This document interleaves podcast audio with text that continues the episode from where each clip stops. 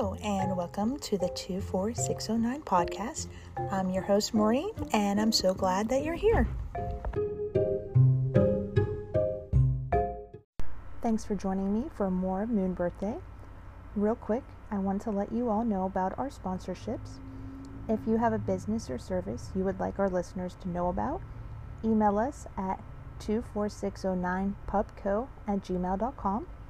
Sponsorships can include one episode or multiple, and they also include mention on the podcast, an Instagram post including all your information, as well as your contact information in the show notes of your sponsored episode. Welcome back to another episode of the 24609 podcast. We're continuing with our reading of Moon Birthday, book one of the Lunar Enchantment series.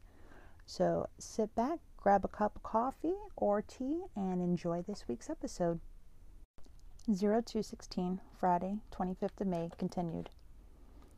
In a blink of an eye, I was back laying in my bed. As I was wiping the sleep from my eyes, I looked around the room. I saw him sitting by the fireplace in the decorative chair. Was that real? I asked. He laughed. Yes, little girl, that was as real as you are here now. Did I pass the test? I know I probably shouldn't have been so blunt about it, but I wanted to know. If I was a dream walker, I wanted to start training as soon as possible. And if I failed and not a dream walker, I wanted to start looking into the other talents. Basically, I didn't want to lose any time learning my talent. You have a lot to learn, little girl, he said matter of factly. Ugh, why does he keep calling me that? Irritated, I asked, why do you keep calling me little girl? What would you prefer? Child? He asked. You think child is a better choice? I was shocked. How rude is this guy? Look, I do not mean any offense. I refer to you as little girl as a way to show respect. Respect? You think calling me little girl is respect? All due apologies, but yes, I find it to be a respectable name. Okay, boy, I said as I rolled my eyes. Boy, he yelled. I could tell he was angry. Snorting, I said, and now you see why I don't like little girl. He thought about that for a while. His anger slowly went away, and he said, I do apologize. I did not realize that you felt that way. I will try to remember not to call you little girl. Thank you. He paused and said, what would you like me to refer to you as? Um, you could call me Rebecca. I mean, that is my name. I know that's your birth name, but you will have a new name once your training is done. Till your training is complete, I need another name for you. A new name? What do you mean? What's wrong with my birth name, as you put it? There is nothing wrong with your birth name. It is the name this world knows you as, but when you enter the other world, you do not want those people to be able to contact you in this world. Wait, what are you talking about? I was confused with this world and the other world. As I said before, there is much you have to learn yet. We sat in silence for a good ten minutes. Who chooses my new name? I asked. Your new name? You have always had the name. It has just been unknown to you prior. Now he was talking Greek. I'm starting to think that he doesn't know how to answer a question without confusing me. Why is it that every time I think I'm close to learning something, I'm thrown into more questions and no answers? Can you just give me a straight answer? I yelled at him.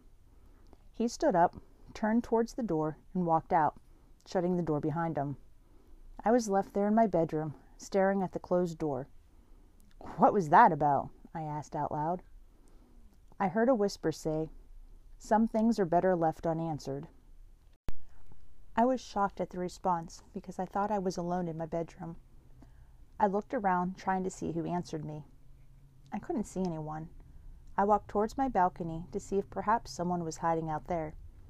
As I approached the doors, I saw a shadow move outside behind the curtains. I was frozen in my spot. Who's out there? I demanded. There was no response. I moved closer towards the door. If there's someone out there, you better answer me, I yelled towards the balcony.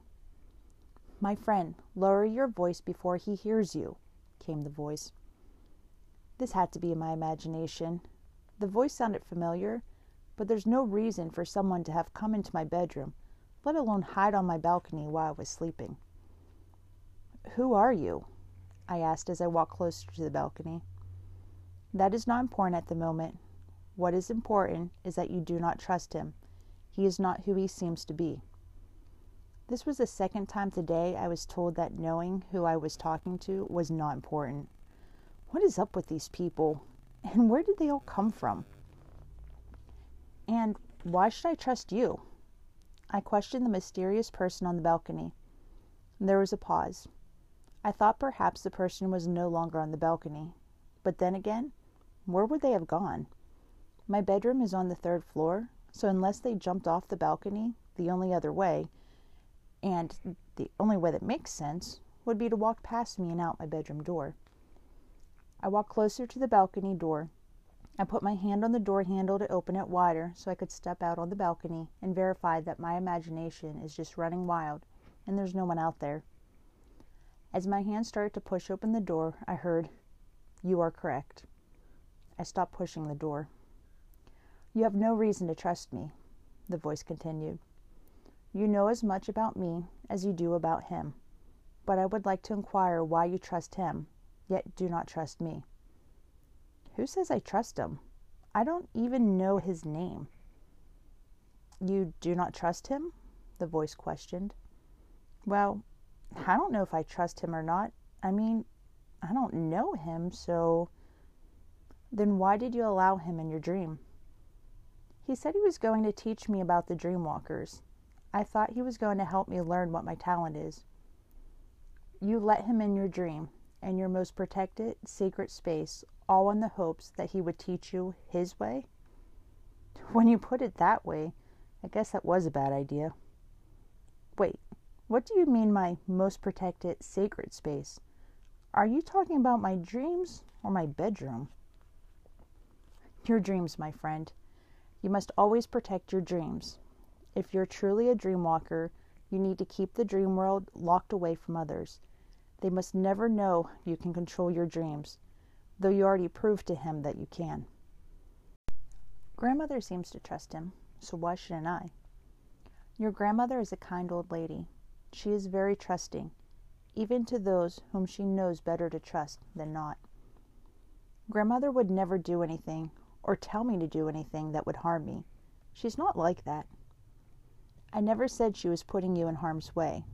I just said she trusts people who she has many reasons not to then why would she tell me about him and say that I should do as he says?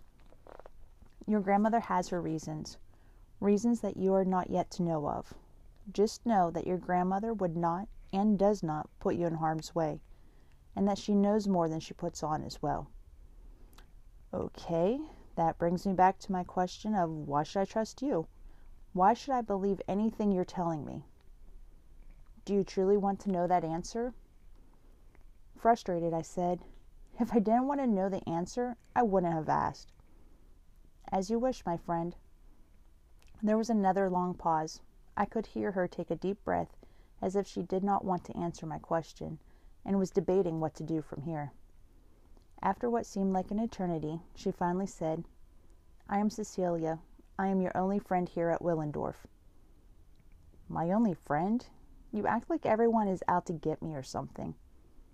My friend, they are. Or at least they will be once they find out who you are. Find out who I am? Everyone here knows who I am. I'm Deborah's granddaughter, her only grandchild. My parents entrusted my grandmother and my great aunt Naomi to raise me as they went on missions around the world. Not like that, friend. Once your training commences and your talents start to show, then you will need to watch your back. Are you are you threatening me? I was scared that this person who calls themselves Cecilia was telling me that bad things were going to happen if I continued with my training. I am not. I would never threaten you, my friend. I am here to protect and defend you. I will do my best to keep the enemies at bay, but I need you to do your work as well. Alone, I cannot save you. Save me? Yes, my friend, save you. Okay, but From what? There was a knock at my door. I have to go. Do not forget what I told you, my friend. Wait, where are you going? There was silence from the balcony when the second knock came. I was watching the balcony when I heard my bedroom door open. I turned to see Naomi standing in the doorway. Rebecca, are you okay? You look pale. I feel sick. And with that, I blacked out. I remember Naomi coming into my bedroom and me falling to the floor. Then I remember falling down a void. There were purple rose petals falling all around me. Then I hit the bottom. It was a soft bed of moss with the rose petals layering above it. I was surprised it was such an easy landing. I had to have been falling pretty fast. I sat up and checked myself to make sure nothing was broken or bleeding. There was nothing wrong that I could tell. The only light was from the top of the hole where the sunlight was shining down. I looked around, adjusting my eyesight to see if I could find a way out. Darkness was everywhere. I stood up, took a few steps forward into the darkness. In the distance, my eyes made out a light, though it was very small and faint. I decided to try and make my way to the light. I carefully placed a foot down, checking to make sure the floor would hold me before putting my weight on it. I made it a few feet when I saw a rope bridge stretching out in front of me. I grasped the rope and slowly started to cross the bridge. I couldn't see what the bridge was going over. All I could see was the wooden planks in front of me and the rope I was holding on to. As I got closer to the faint light, it grew brighter and brighter. I carefully made my way to the light. It was a small wooden door. As I bent over to open the tiny door, a voice said, Are you sure you want to do that? I stopped in my tracks. Was someone in here with me? It never occurred to me that I wasn't alone down here, wherever here was. Hello? I called in the darkness. I was answered by silence, a dead silence that was stale, as if an emptiness in the noise. I bent back down towards the doorknob. Once you open that door, you will never be able to go back. Startled, I stood up. That voice! I knew that voice. I stood there trying to place the voice when it hit me. It was him. What are you doing here? I asked, not knowing where he was. I am everywhere. You're talking weird again. Do you even know where you are? Actually, no. No, I do not know where I am. All I know is that I fell down some kind of hole and landed here, in the dark abyss of a maze, where I found a door and apparently you. And why do you think that happened? Why, what happened? That I fell down a hole? I don't know. Maybe because I tripped? I don't remember anything before I was falling. I don't remember the hole. I don't remember where I was. I don't remember anything except opening my eyes to be falling down a hole. Are you awake right now?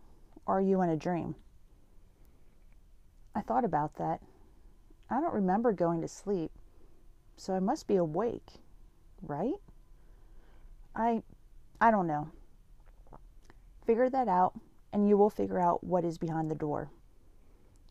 I stood there and thought, was I awake or was I asleep still? Reality is in the eye of the beholder, and I wasn't sure what I beheld. While thinking about my current reality was, I noticed the darkness around me starting to lighten up. It was a gradual lightening up. Curious, I looked back towards the hole I fell down and noticed that the sun rays, or whatever light was shining down, was overtaking the space. The light got bright as I was staring straight into the sun. I raised my hand to shield my eyes. Still, the light got brighter. I closed my eyes. When I opened my eyes, I was in a hospital bed. I must be in the infirmary, located on the first floor of the dormitory. The smell of bleach filled my nose. I looked around to see if there was anyone with me. I didn't see anyone. I had an IV in my hand, and there was a monitor beside my bed. I yelled out for someone, anyone. No one came.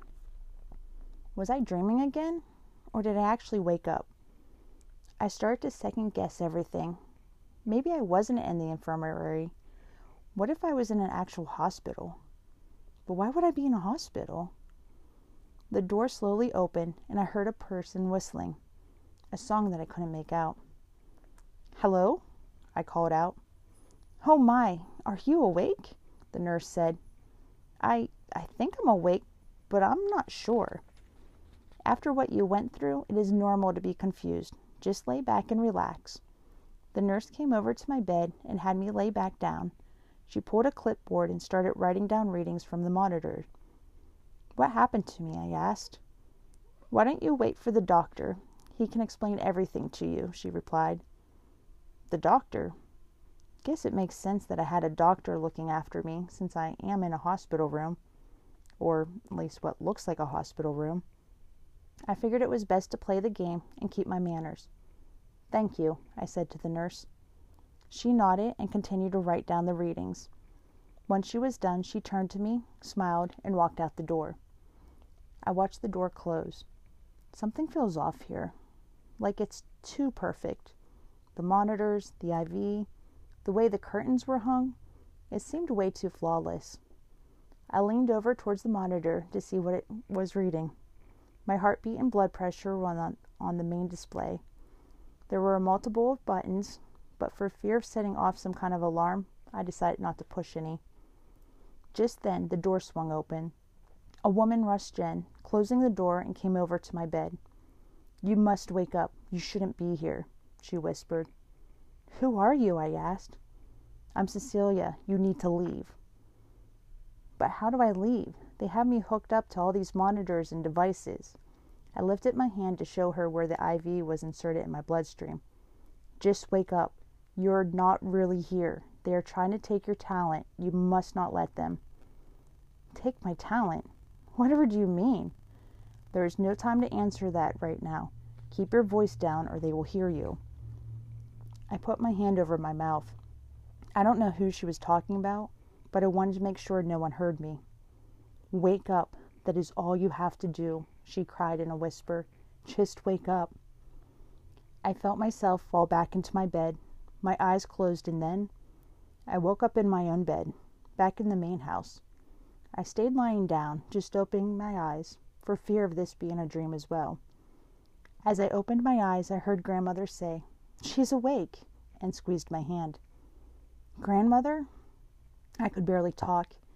It was as if the wind was knocked out of me. Grandmother, is that really you? Grandmother left out a small laugh. Yes, dear, I'm really here. And she leaned over and gave me a huge hug. I had to be awake now for sure. Grandmother? Yes. Who is the man that was in the garden with us? Grandmother let go of the hug and looked at me with shock in her eyes. What man? she asked. I didn't know what to say. How did she forget about him? Something wasn't right. I had to get confirmation this was truly my grandmother. Grandmother. Yes, dear? I was wondering if we could eat those apples that we bought at the market today with supper. They look so delicious. Yes, dear. I will make sure to tell them to include them with our supper. Thank you, grandmother. That was all the proof I needed. Grandmother, I'm tired. Do you mind if I take a nap before supper? You get your rest, child, and I will come get you when supper is ready. Thank you, grandmother. I just feel overly tired at the moment. You have been through a lot, so that's understandable. And with that, grandmother stood up, kissed me on the forehead, and left my bedroom. I laid there in awe. I had to be in a dream. That or some other reality than the one it came from. But different realities? That couldn't be real. I was trying to wrap my head around everything when Cecilia walked out of the shadows of my balcony. This isn't real, is it? I whispered to her, holding back tears. No, it is not real. You are still asleep, but you're getting closer to waking up. How do I wake up? I asked, afraid I would never be able to again. Just open your eyes. Open my eyes? Open your eyes. And with that, I was laying on the floor of my bedroom in front of the balcony, and there was Naomi standing over me asking, Rebecca, is everything okay? I smiled, knowing that I was back. Yes, Naomi, everything is all right.